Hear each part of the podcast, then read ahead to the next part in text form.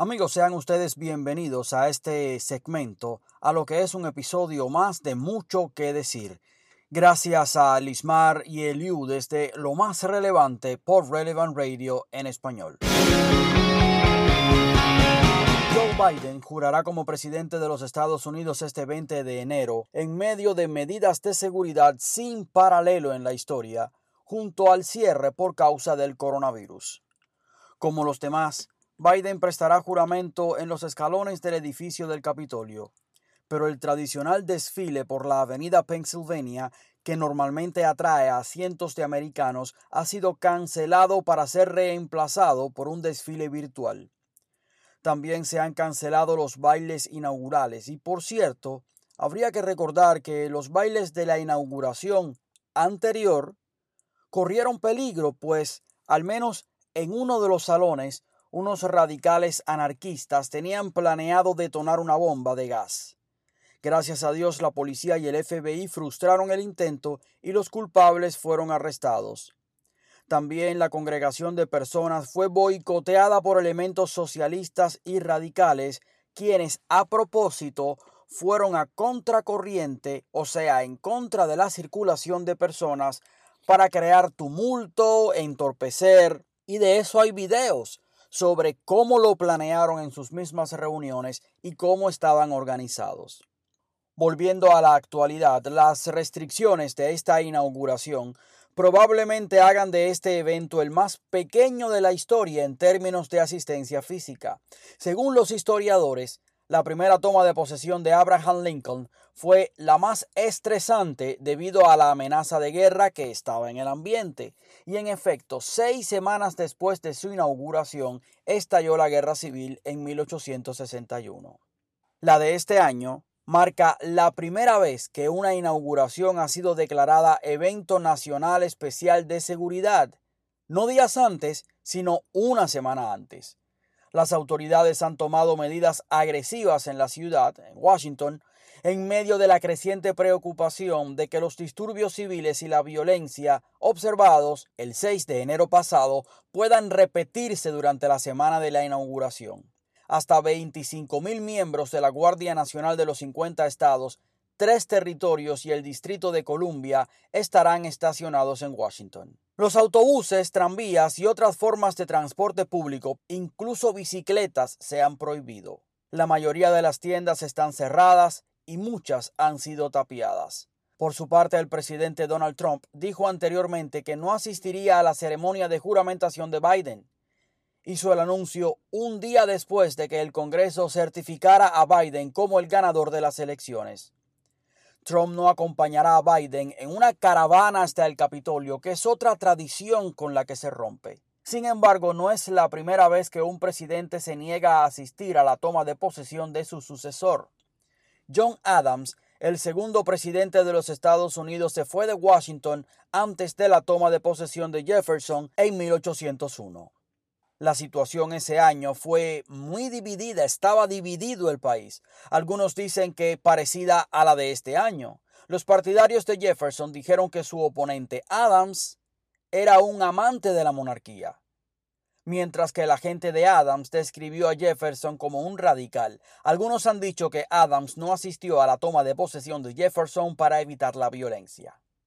John Quincy Adams el sexto presidente de los Estados Unidos salió de Washington un día antes y se negó a asistir a la ceremonia de Andrew Jackson en 1829. Otros presidentes que no fueron a la inauguración de sus sucesores fueron Martin Van Buren en 1841 y Andrew Johnson en 1869.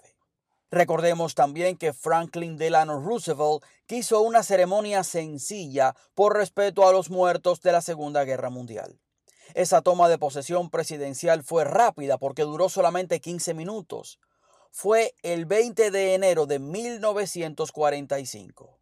Parece ya inminente la inauguración de Biden. Por tanto, si es cierto que yo confirmo y contrasto las opiniones, las noticias de fuentes confiables antes de dárselas a ustedes, quisiera tocar este punto porque es un rumor en Internet bastante consistente, aunque ningún periódico, ni siquiera conservador, ha tocado este tema.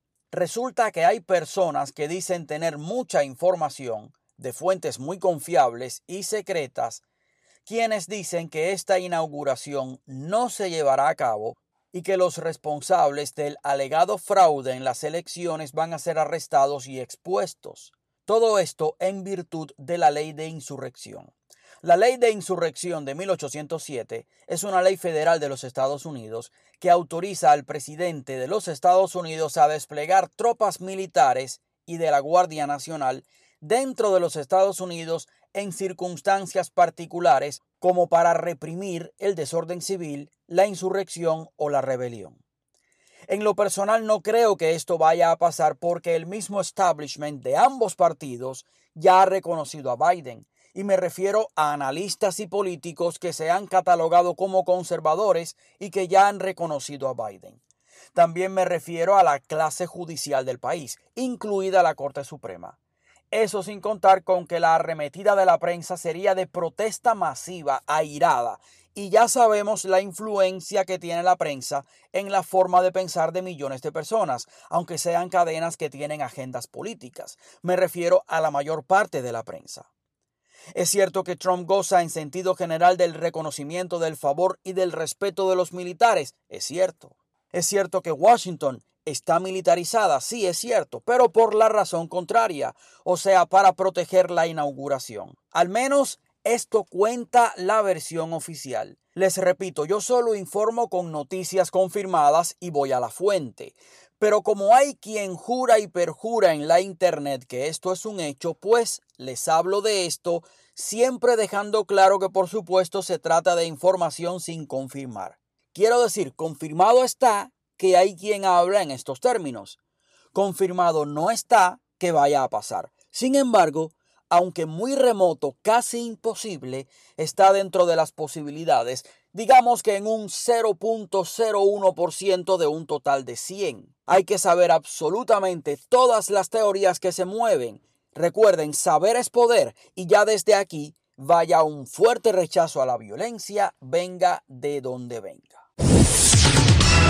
La NBC y otros medios, por supuesto, informan que un miembro de alto rango del equipo de transición de Biden advirtió a la más reciente caravana de migrantes hondureños que no vengan a los Estados Unidos en este momento. Según los informes, el funcionario advirtió que si vienen, que no se les permitirá ingresar a los Estados Unidos todavía. La noticia, de hecho, dice en inglés, Don't come yet. La situación en la frontera no se transformará de la noche a la mañana, dijo el funcionario de transición, como siempre desde el anonimato. Hay ayuda en el camino, dijo.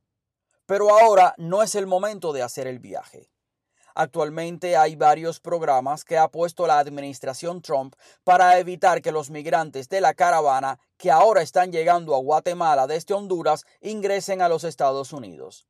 Esos programas incluyen fundamentalmente el control de la inmigración en los países de América Central y México. También incluyen protocolos de la administración, de esta, de la administración Trump, de permanecer en México, y los protocolos de protección contra el coronavirus del título 42 de la ley establecidos por los Centros para el Control y la Prevención de Enfermedades. Y estos protocolos de permanecer en México es para aquellos que quieren cruzar la frontera.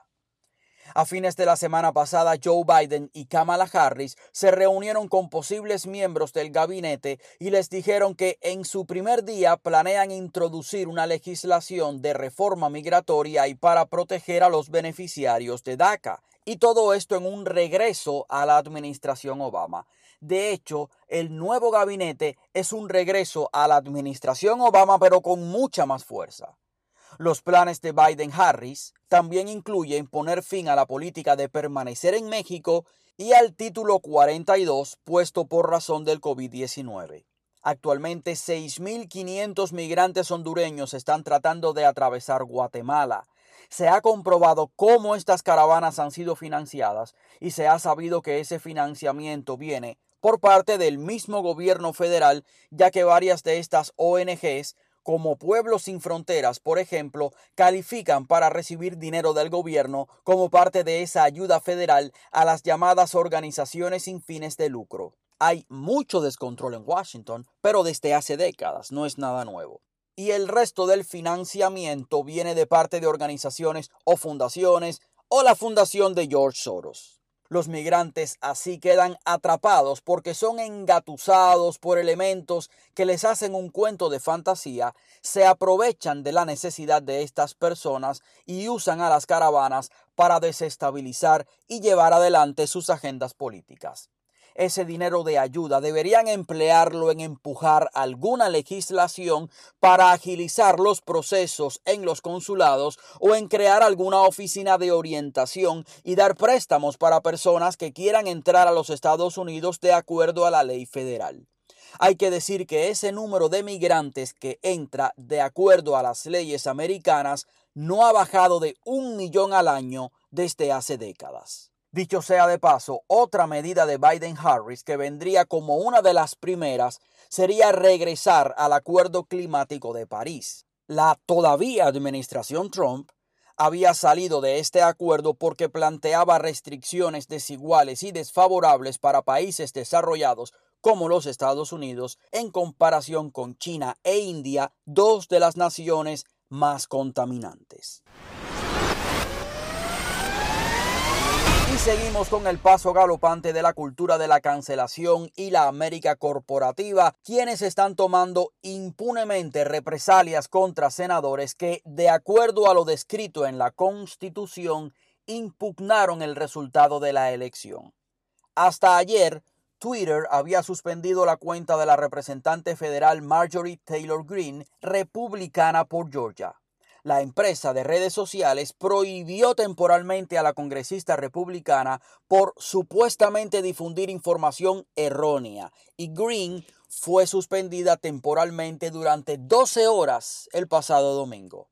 En septiembre, la llamada política de integridad cívica de Twitter declaró que la red social etiquetará o eliminará la información falsa o engañosa destinada a socavar la confianza pública en una elección u otro proceso cívico. ¿Qué tiene que censurar una plataforma en las redes sociales? ¿Y qué consideran ellos como informaciones falsas? ¿Qué empresas de chequeo de información tienen? Los fact-checkers. Estamos hablando de las mismas fake news que ahora son fact-checkers. Esto es inaudito. Esto es estalinismo informático. Y no importa que sea republicana, demócrata, del Partido Verde o esquimal, sencillamente no se censura. Y esto en una sociedad libre. Una vez más, se trata de una perversión de la sección 230 de la ley y va contra la misma ley. Pero la representante Green cometió un acto horrible desde la perspectiva de las redes sociales, pues dijo que iba a presentar un impeachment contra Joe Biden por abuso de poder. En una entrevista con Greg Kelly de Newsmax, ella dijo, tenemos que asegurarnos de que nuestros líderes rindan cuentas. No podemos tener a un presidente de los Estados Unidos que esté dispuesto a abusar del poder de la oficina de la presidencia y ser fácilmente comprado por gobiernos extranjeros, compañías de energía chinas, compañías de energía de Ucrania. Así que el 21 de enero presentaré artículos de acusación contra Joe Biden. Y aquí cierro comillas, porque estaba citando textualmente a Green. ¿Prosperará este impeachment? Al menos en la Cámara de Representantes no. Como otro incidente muy preocupante, la cadena de hoteles Lowe's canceló un evento de recaudación de fondos para el senador Josh Hawley, republicano por Missouri, evento programado para el Portofino Bay Hotel en Universal Orlando. El evento, como dije, estaba programado del 12 al 15 de febrero y esto lo informó Fox 35 este sábado. En un tuit, la cadena Lowe's dijo que estaba horrorizada y opuesta a los eventos en el Capitolio y a todos los que apoyaron e incitaron a las acciones, y cierro comillas. El evento fue planeado para recaudar fondos para un comité político afiliado a Hawley, conocido como Fighting Missouri. Según los informes, la decisión se produjo después de que el abogado de la Florida, Daniel Ulfelder, publicara una especie de anuncio en la Internet refiriéndose al senador Hawley como un traidor y preguntando a la compañía hotelera por qué lo apoyaba, y esto según Fox News. El año pasado, el mismo abogado criticó a los turistas de las playas de la Florida por causa de la pandemia de coronavirus, pero después fue visto en una gran protesta en el mes de junio, típico, ¿verdad? Hawley, por su parte, declaró a Forbes y dijo, si estas corporaciones no quieren que los conservadores hablen, deberían ser honestas al respecto, pero equiparar liderar un debate en el Senado con incitar a la violencia es una mentira y es peligroso. No me disuadiré de representar a mis electores y no cederé ante la presión corporativa de izquierda. Fin de la cita de Hawley. Recordemos que la semana pasada la editorial Simon Schuster canceló un contrato de un libro de Hawley después de que desafiara los resultados de las elecciones de 2020 como ustedes saben. Curiosamente, ese libro de Hawley titulado The Tyranny of Big Tech, o sea, la tiranía de las Big Tech, estaba programado para ser publicado el 22 de junio de este año. Recordemos que Big Tech son las empresas tecnológicas, ¿verdad?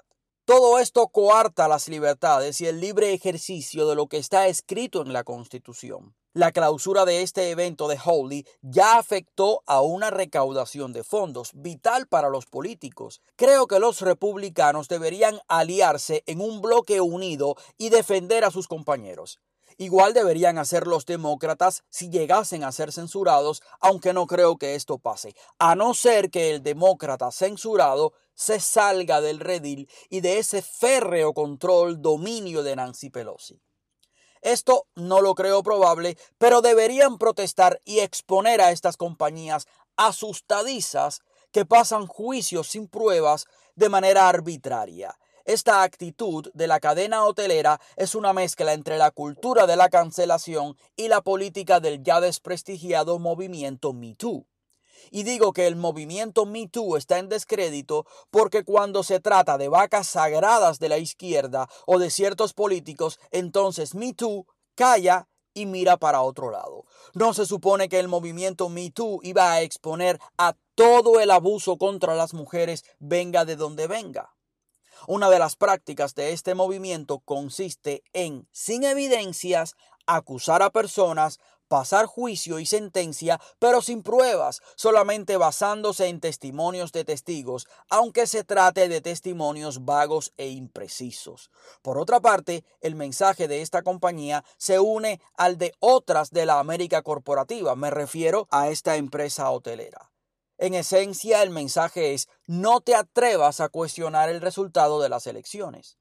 Y los demás republicanos que dependen de los donativos del sector privado deben estar sacando sus cuentas.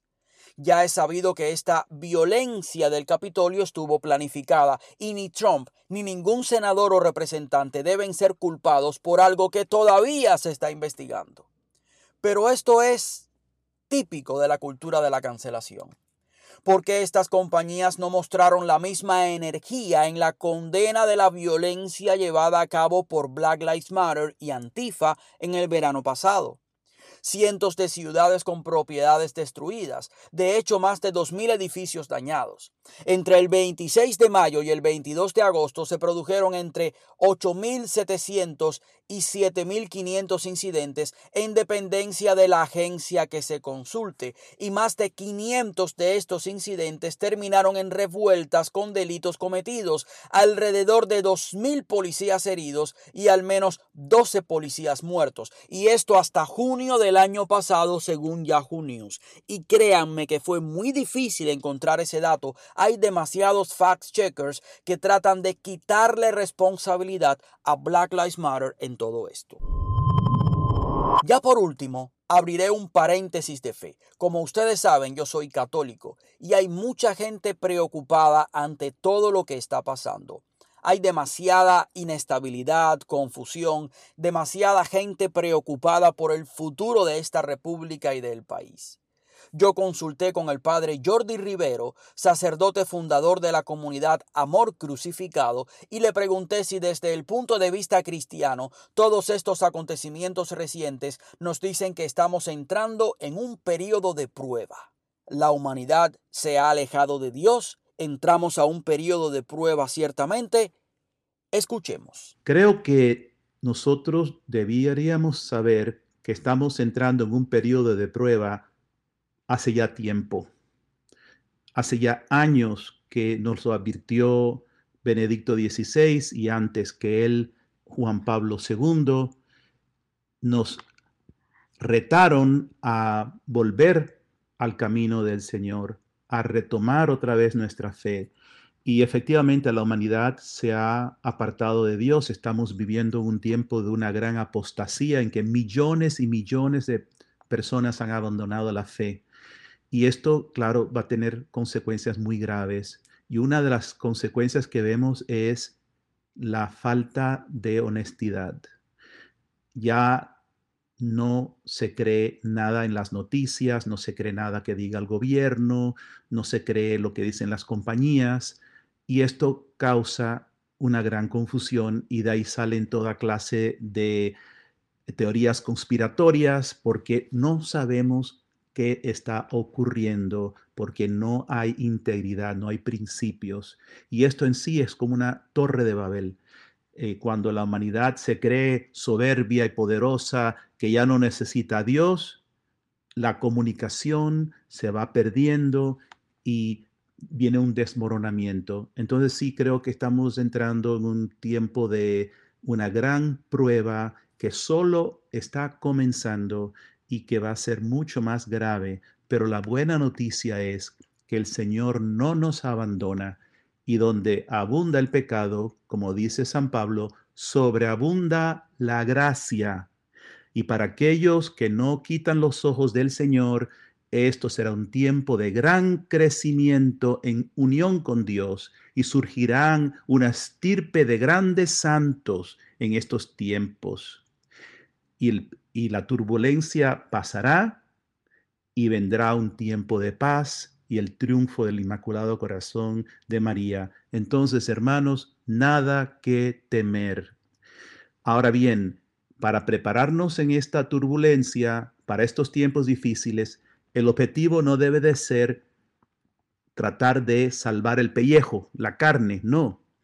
Al contrario, estar dispuestos a ofrecer nuestra vida como hizo San Maximiliano Kolbe en la gran prueba que fue la Segunda Guerra Mundial.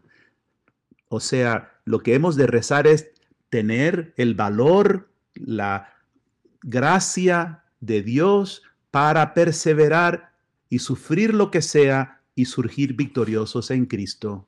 Que Dios les bendiga. Amigos, noticias sobran, lo que no hay es tiempo. Yo soy Jorge Díaz Díaz.